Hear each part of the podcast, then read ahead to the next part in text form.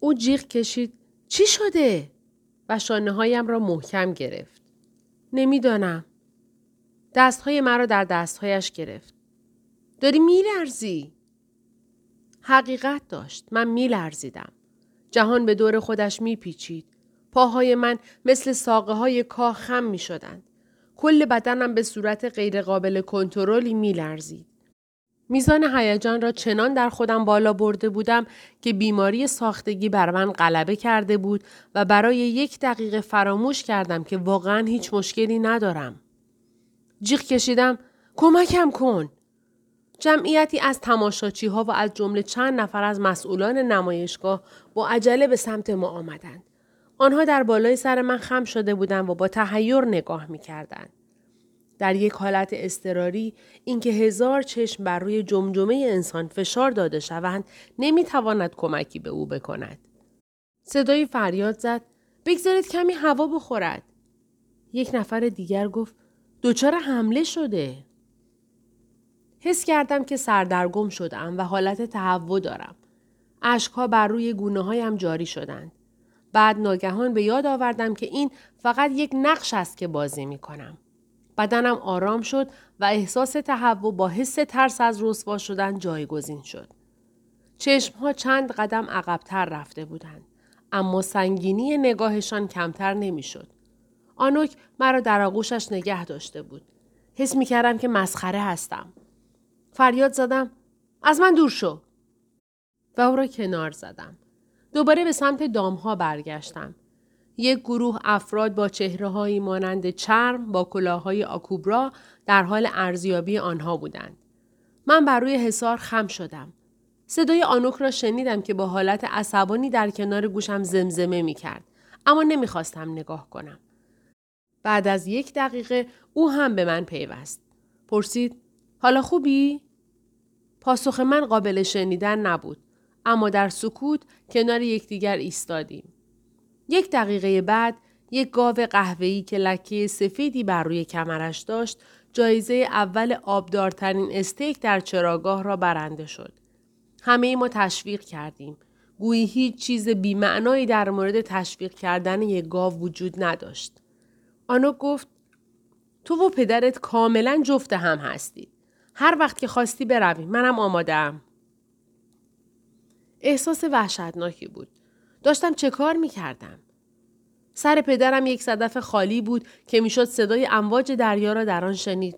خب که چه بشود؟ این چه ارتباطی با سلامت روانی من داشت؟ حرکت های او به صورت پروانه های دیوانه در آمده بودند که با شیشه پنجره برخورد می کردند. پس به این معنی بود که حرکت های من هم باید همانطور باشند؟ چند هفته بعد من و پدر آنوک را با اتومبیل تا فرودگاه بردیم. می‌خواست برای چند ماه برای ماساژ بدن به بالی برود.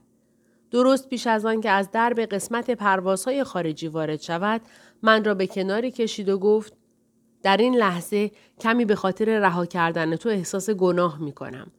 پدرت به زودی از لبه پرتگاه سقوط می کند. فکر می کنم می‌خواست که من بگویم نه ما مشکلی نداریم تو برو از زندگی خودت لذت ببر. من گفتم خواهش می‌کنم نرو. بعد آنوک از آنجا رفت و پدر یک هفته بعد از آن از لبه پرتگاه افتاد. پدر به چرخه یک ماهه خودش برای گریه کردن، بالا و پایین رفتن در طول اتاق، فریاد زدن، نگاه کردن به من در خواب و دزدی از مغازه ها وارد شد. با این حال همه آنها ناگهان در یک هفته رخ داد. بعد دوره فشرده تر شد و آن چرخه در طول یک روز طی شد. هر مرحله فقط در حدود یک ساعت طول کشید. بعد چرخه را در یک ساعت طی کرد. آه کشید و ناله کرد و در حال خشم و ریختن اشک دزدی کرد. از باجه روزنامه فروشی کنار خیابان. به خانه دوید. لباسهایش را در بدنش پاره پاره کرد و به رهنه در آپارتمان قدم زد. بدنش مانند یک سری قطعات یدکی بود که با عجله منتاج شده بودند. ادی آمد و به درب خانه ضربه زد. چرا پدرت به سر کار نیامده؟ بیماره؟ میشه اینطور گفت. می توانم ببینمش؟ ادی به داخل اتاق خواب رفت و در را بست. بعد از نیم ساعت بیرون آمد و به حالتی پشت گردنش را میخاران که گویی پدر یک التهاب پوستی به او داده است. او گفت یا ایسا همه اینها کی شروع شد؟ من نمی‌دانم. یک ماه پیش. یک سال پیش. ادی از خودش پرسید چطور درستش کنیم؟ واقعا به یک طوفان مغزی وارد شده ایم. بگذار ببینیم. بگذار من فکر کنم. ما 20 دقیقه کامل در یک سکوت باطلاقی ایستادیم. ادی در حالت طوفان مغزی بود. حالت تنفس شدید از سوراخ‌های بینیش که با یک چیز که من می توانستم ببینم مسدود شده بودند باعث شد احساس تهوع کنم. بعد از ده دقیقه دیگر ادی گفت می‌خواهم در خانه باز هم درباره این فکر کنم. و بعد از آنجا رفت. پس از آن دیگر خبری از او نشنیدم. اگر هم ایده های عالی داشت به سادگی فقط به اندازه کافی سریع به ذهنش نرسیدند. یک هفته بعد چند ضربه به در خانه زده شد. من به داخل آشپزخانه رفتم. مقداری نان توست آماده کردم و لرزش بدنم شروع شد. نمی‌دانم از کجا فهمیده بودم که جهان هستی یک چیز خاص را برای خودم استفراغ کرده است. اما فقط می‌دانستم. صدای ضربه ها به در ادامه پیدا کرد. من نمی‌خواستم بیش از حد از تخیلات خودم کنار بکشم. بنابراین برخلاف تشخیص بهتری که داشتم در را باز کردم. یک زن با صورت فرو رفته و دندانهای بزرگ و قهوه‌ای رنگ جلوی در ایستاده بود و یک حالت دلسوزی در چهرهش دیده می‌شد. یک مأمور پلیس هم به همراه او بود. من حد زدم که آن زن برای مأمور پلیس متاسف است. او پرسید تو کاسپر دین هستی؟ موضوع چیه؟ می توانیم به داخل بیاییم؟ نه. متاسفم که این را می گویم. پدرت در بیمارستان است. حالش خوب است؟ چه اتفاقی افتاده؟ حالش خوب نیست. باید مدتی در آنجا بماند. من می‌خواهم که تو با ما بیایی. درباره چی صحبت می‌کنید؟ چه اتفاقی برای پدر افتاده؟ داخل ماشین برای تعریف می‌کنیم. من نمی‌دانم شما کی هستید و می‌خواهید با من چه کار کنید. اما می توانید بروید خودتان را مسخره کنید. معمور پلیس گفت زود باش پسر. روشن بود در حالت روحی نیست که پیشنهاد من را اجرا کند. کجا؟ یک خانه هست که چند روز می توانی در آن بمانی. خانه من اینجاست. نمی توانیم تو را اینجا تنها بگذاریم. تا وقتی که شانزده ساله نشده ای نمی توانیم. اوه به خاطر مسیح من از ابد تا حالا خودم از خودم مراقبت کردم. مأمور پلیس با عصبانیت گفت زود باش کاسپر. من به او نگفتم که اسمم جاسپر است. نگفتم که کاسپر یک شخصیت تخیلی ساخته ذهن پدرم است و کاسپر سالها پیش کشته شده است. تصمیم گرفتم نقش بازی کنم و با آنها همکاری کنم تا آنکه بفهمم در چه موقعیتی قرار دارم. تا این حد می دانستم که هنوز شانزده ساله نشده ام و بنابراین هیچ حقوقی ندارم. مردم همیشه درباره حقوق کودکان صحبت می کنند. اما این حقوق هرگز در زمانی که انسان به آنها نیاز دارد وجود خارجی ندارند. من با آنها به داخل اتومبیل پلیس رفتم. در راه توضیح دادند که پدر با ماشین به داخل پنجره کلوپ فلش پات رفته.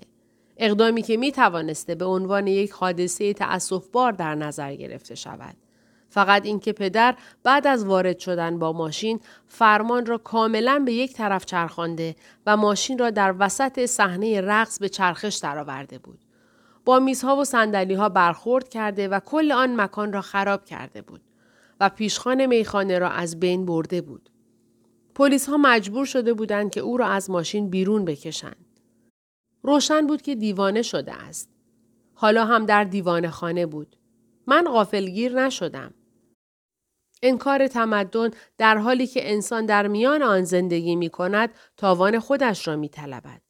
این کار در بالای قله کوه اشکالی ندارد اما پدر درست در وسط تمدن افتاده بود و شرایط مختلف و آشفتهاش بالاخره آنقدر با یکدیگر برخورد کرده بودند که یکدیگر را از کار انداخته بودند.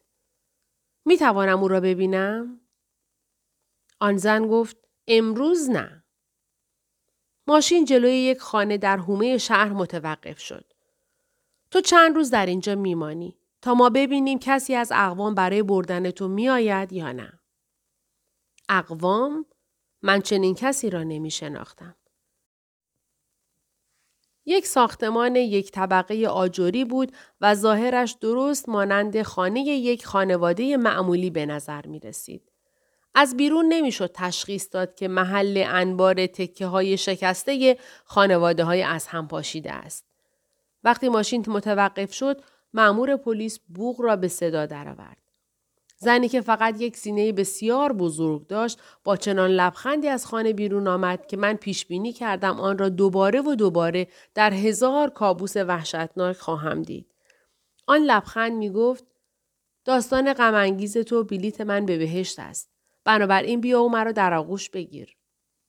آن زن گفت تو باید کاسپر باشی. و یک مرد تاس هم به او ملحق شد آنطور مدام با حرکت سرش تایید می‌کرد که گویی خودش کاسپر است. من هیچ چیز نگفتم. زنی که یک سینه داشت گفت من خانم فرنچ هستم. گویی که به خودش میبالد و خانم فرنچ بودن خودش یک دستاورد بسیار سخت و بزرگ است. وقتی من واکنشی نشان ندادم آنها مرا به داخل خانه هدایت کردند. یک مشت بچه را به من نشان دادند که در اتاق نشیمن مشغول تماشای تلویزیون بودند. من از روی عادت چهره افراد معنس در اتاق را برانداز کردم. من این کار را حتی در بین تکه های شکسته خانواده ها هم انجام می دهم. این کار را می کنم تا ببینم آیا هیچ چیز زیبایی فیزیکی وجود دارد که بتوانم درباره آن رویا پردازی کنم یا به آن اشتیاق پیدا کنم یا نه. این کار را در اتوبوس، در بیمارستان یا در مراسم تدفین دوستان عزیز انجام می دهم. این کار را می کنم تا بار را کمی سبکتر کنم. در بستر مرگ این کار را انجام می دهم. از غذا همه افراد در آن مکان زشت بودند. دست کم از نظر شکل ظاهری. همه بچه ها آنطور با دقت به من نگاه می کردند که گویی برای فروش گذاشته شده ام. نیمی از آنها آنطور به نظر می آمدند که به هر چیزی که سرنوشت برایشان تعیین کند رضایت دادهاند. نیمی دیگر با حالت مبارز جویانه ای دندانهایشان را به هم می فشردند. من برای یک بار هم که شده علاقه ای به داستانهای آنها نداشتم. مطمئن هستم که همه آنها تراژدی های هولناکی را به حد اعلا رسانده بودند که می توانستم تا قرنها برای آنها گریه کنم. ولی من در آن سن ده سالگی با گذراندن هر یک از دقیقه ها در آن بحران سخت کودکی به شدت مشغول بودم. آن زوج تور گردشگری خودشان را ادامه می‌دادند. آنها آشپزخانه را به من نشان دادند. حیات پشت خانه را به من نشان دادند. اتاق خودم را به من نشان دادند. با یک گنجه لباس باشکوه. ممکن بود مردم آرام و مهربان باشند و با ملایمت صحبت کنند. اما من ترجیح می دادم کمی زمان برای خودم ذخیره کنم و فقط فرض کنم که آنها افراد منحرفی هستند که فقط منتظر رسیدن شب می مانند. وقتی ساک خودم را بر روی تخت خواب یک نفره انداختم، خانم فرنچ گفت تو اینجا خوشحال خواهی بود. من در جواب گفتم احتمالا شوخی می کنی.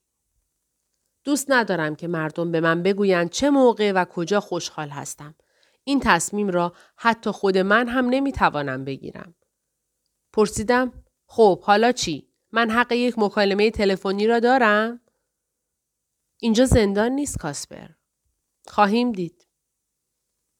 به ادی تلفن کردم تا ببینم می توانم با او بمانم یا نه. او اعتراف کرد که بیشتر از وقت قانونی ویزای خودش در کشور مانده و اقامتش قانونی نیست. بنابراین نمی‌تواند هیچ درخواستی برای قبول سرپرستی قانونی من را بدهد. به خانه آنوک تلفن کردم و چیزی را از شریک آپارتمانش شنیدم که قبلا هم خودم می‌دانستم. هنوز در مرکز مدیتیشن بودایی ها در جزیره بالی مشغول آفتاب گرفتن بود و تا وقتی پولش تمام نمی‌شد به خانه بر نمیگشت. من گرفتار شده بودم. تلفن را قطع کردم و به سمت قطعه کوچک تاریک خودم رفتم و گریستم. تا آن لحظه هرگز افکار منفی درباره آینده خودم نداشتم. فکر می کنم از دست دادن واقعی معصومیت بود. نخستین نگاه به مرزهایی که پتانسیل های خود انسان را محدود می سازند. قفل بر روی در نبود ولی من توانستم یک صندلی را در زیر دستگیره آن بگذارم. تمام شب را بیدار نشستم و منتظر یک لرزش شوم در دستگیره ماندم. در حدود ساعت سه صبح به خواب رفتم. بنابراین فقط می توانم فرض کنم در زمانی برای سوء استفاده جنسی از من آمده بودند که راه زیادی را در سرزمین خواب رفته بودم و رویای اقیانوس ها و افقهایی را می دیدم که هرگز به آنها نمی رسم. روز بعد با همراهی خانم فرنچ برای دیدن پدر رفتم. با شرمندگی اعتراف می کنم که وقتی در ماشین نشستیم هیجان زده بودم. من هرگز به داخل یک بیمارستان روانی نرفته بودم. یعنی مثل فیلم ها بود یا یک سمفونی از جیغهای تیز انسانی؟ من حتی تا آن حد هم پیش رفتم که امیدوار باشم بیمارها بیش از حد تحت تأثیر داروهای آرامبخش نباشند و بتوانند قاشقهای چوبی را به پشت ماهیتابه ها بکوبند. در اتومبیل وقتی در راه بودیم هیچ چیزی نگفتم. خانم فرنچ مدام با بیصبری به من نگاه می کرد. ناراحت شده بود که سفره دلم را برای او باز نمی کنم. در تمام راه تا بیمارستان سکوت جان ما را می خورد. ماشین را در کنار باجه روزنامه فروشی نگه داشت و گفت چرا چند تا مجله برای پدرت بر نمی داری که بخواند و ده دلار به من داد. من به داخل رفتم و با خودم فکر کردم مردی که از لبه پرتگاه سقوط کرده چه چیزی را ممکن است بخواهد بخواند؟ مجله های مستحجن؟ مجلات اخبار تفریحات؟ یک مجله مربوط به سوارکاری را برداشتم. ولی دوباره آن را به زمین گذاشتم. درست نبود. در نهایت در مورد یک کتاب جدول مارپیچ های هزار تو، جمله سازی و معما رضایت دادم که کمی ذهن او را به کار بگیرد. در داخل بیمارستان از آن نوع زجه های دیوانوار را شنیدیم که معمولا رودهای خروشان خون را به ذهن انسان می آورد. وقتی از آسانسور بیرون آمدیم توانستم بیمارها را ببینم که بی هدف در راهروها حرکت می کردن. پاهای کج و معوج، زبانهای بیرون افتاده، دهانهایی که کاملا باز شده بودند. مانند آن که در جلوی دندان پزشک هستند. می توانستم یک رنگ زرد را در چشمایشان ببینم. بویی را احساس می کردم که مانند هیچ بویی که قبلا حس کرده باشم نبود. آن افراد به درون تاریکی افتاده بودند. باقی مانده های انسان ها که به کابوس های خودشان خیره شده بودند با لباس های بلند و گشاد سفید پوشانده شده بودند و روح و روان آنها از بین های دنده هایشان بیرون زده بود. خاکسترهای آتشی که در حال خاموشی بود. وقتی به خودشان می آمدند در این دنیا به کجا می توانستند بروند. دکترها به چالاکی قدم برمی داشتند تا لبخندهای دیوانوار آنها را از لبهایشان جدا کنند. من چهره پرستارها را بررسی کردم. چطور می توانستند در آنجا کار کنند؟ باید یا دچار سادیسم می بودند یا قدیس. نمی توانستند هیچ چیز دیگری باشند. ولی آیا می شد که هم سادیست باشند و هم قدیس؟ پرستارها و دکترها خسته به نظر می آمدند. روشن است که خالی کردن سر انسانها از ایده های اشتباه کار بسیار طاقت فرسایی است. من فکر کردم چه چیز انسانی می تواند از این امارت کابوس های خشن بیرون بیاید و گفتم باشه حالا برگردیم به کار. پرستار بخش پذیرش با یک صورت درد کشیده و سکون ناراحت کننده ای فقط نشسته بود. گویی خودش را برای دریافت یک ضربه مشت در صورت آماده کرده بود. من گفتم جاسپر دین برای دیدن مارتین دین. از یک خانواده هستید؟ وقتی برای مدتی ساکت ماندم او گفت من به دکتر گرگ خبر می دهم. امیدوارم این نام خانوادگیش باشد. او یک تلفن را برداشت و دکتر گرگ را خبر کرد.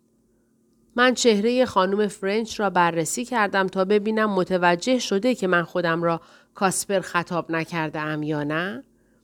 اگر هم آن را شنیده بود هیچ نشانه ای از خودش ظاهر نکرد. چند دقیقه بعد دکتر گرگ آمد. ظاهر مرتبی داشت و آنطور لبخند می‌زد که گویی فکر می کند همیشه همه او را دوست دارند. مخصوصا در نگاه اول. او اعلام کرد خوشحالم که اینجا هستی. پدرت با ما صحبت نمی کند.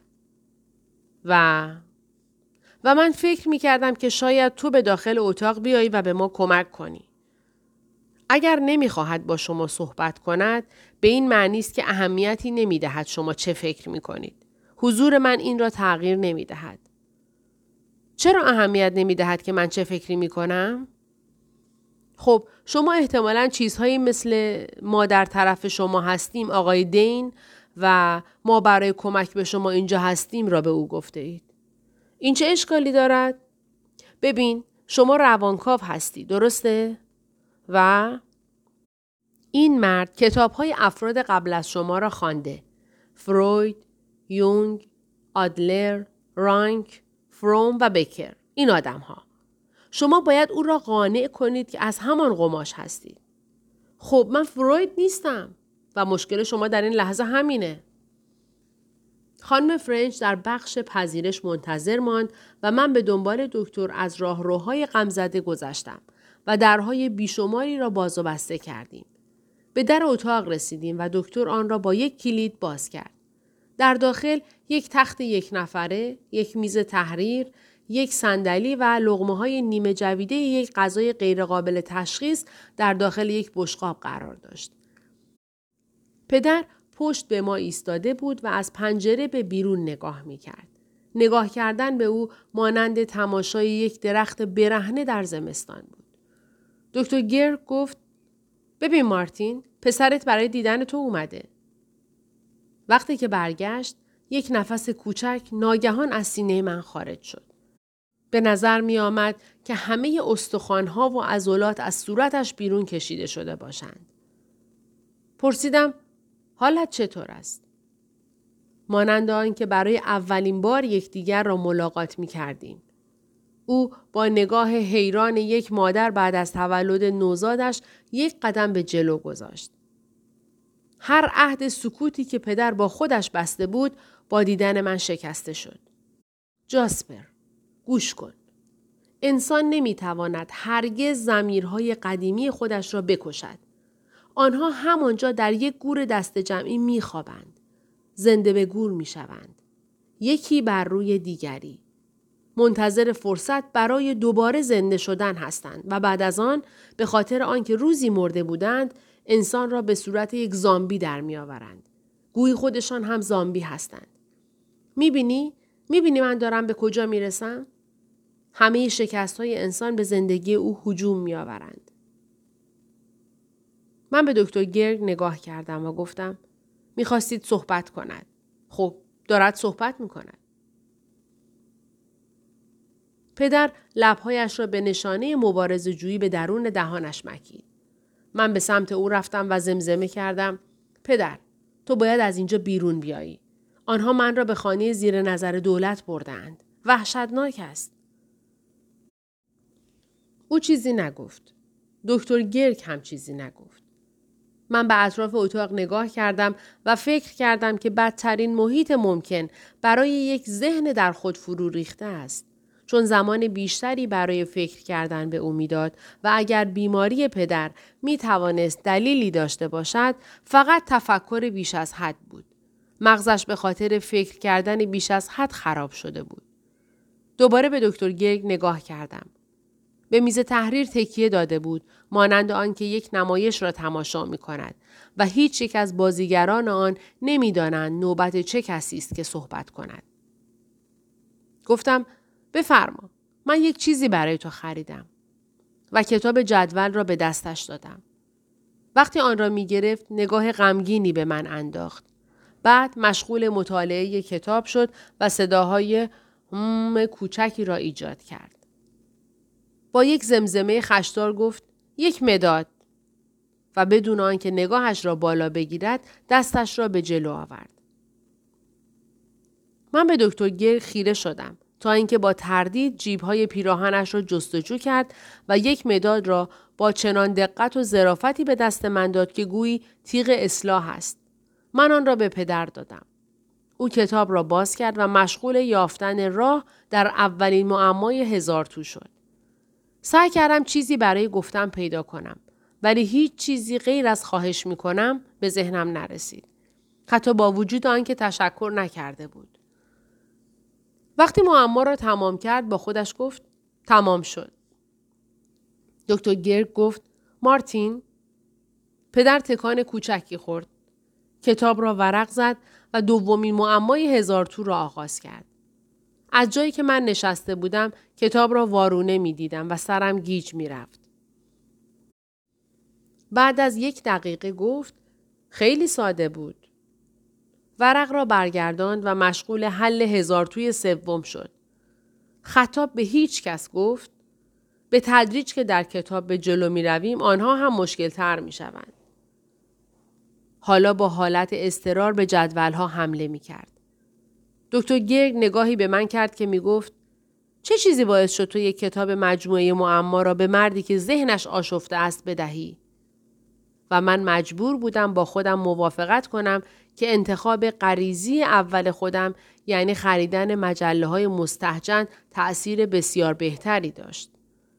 من گفتم ادی می‌گوید وقتی که آماده بودی می توانی به شغل خودت برگردی. پدر بدون آنکه نگاهش را بالا بگیرد گفت حرامزاده. من فکر می کنم که او با تو خیلی مهربان بوده با توجه به اینکه کلوپ او را در هم شکستی. اولین روز که در پاریس با او آشنا شدم پیشنهاد کرد که به من پول بدهد. بعد پیشنهاد یک شغل را داد. بعد از آن به دنبال من تا استرالیا آمد و پول داد تا برای تو غذا بخرم. زیاد نبود. صد تا اینجا، صد تا آنجا. اما همیشه به من کمک می کند. دکتر گرگ گفت به نظر می رسد که یک دوست خیلی خوب داری. پدر ناگهان با عصبانیت گفت تو درباره آن چه می دانی؟ من فکر کردم برای این صحبت کوتاه کافی است. به سمت پدر رفتم و سعی کردم دوباره در گوشش زمزمه کنم. پدر، من نیاز دارم که تو از اینجا بیرون بیایی. آنها من را به یک خانه فرستادند. او هیچ چیزی نگفت. کتاب را ورق زد. به آخر معمای هزار توی آن رسید و مشغول حل کردن آن شد.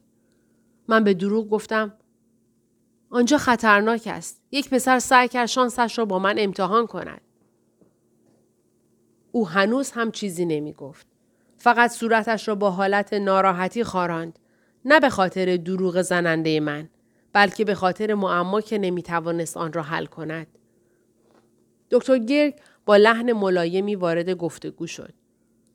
مارتین، نمی‌خواهی به پسرت نگاه کنی؟ پدر گفت می‌دانم که چه شکلی است. روشن بود که ابتزال آزاردهنده دکتر گرگ در حال خفه کردن پدر است. دکتر مشغول قدم برداشتن در زمین های تاریک ذهن پدر با چکمه های گلی بود. همه چیز را لگدمال می کرد و هیچ چیز را درک نمی کرد. همانطور که گفتم پدر می‌خواست به وسیله یک فروید یا یونگ زیر و رو شود. و اگر هیچ مدرک دیگری از فروپاشی ذهنش به دست نمی آمد، انتظار داشت که پژمرده شدن یک نابغه کشف نشده در اقامتگاه دولتی به خودی خود به عنوان مدرک کافی باشد. هنوز هم با معمای هزار توی آخری مشکل داشت. مدادش در میان هزار تو حرکت می کرد اما مدام به بنبست برخورد می کرد. گفت این لعنتی چیه؟ دندانهایش را چنان محکم بر روی یکدیگر می‌کشید که خودش صدای آنها را میشنید. مارتین چرا کتاب را کنار نمی‌گذاری و با پسرت صحبت نمی کنی؟ خفه شو. پدر ناگهان بالا پرید و کف پاهایش را به زمین کوبید.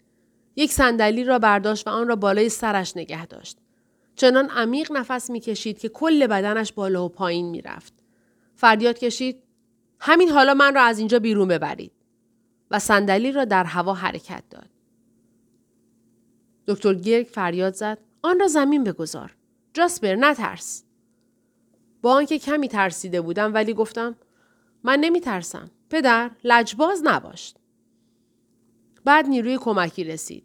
همانطور که در فیلم ها اتفاق می افتد.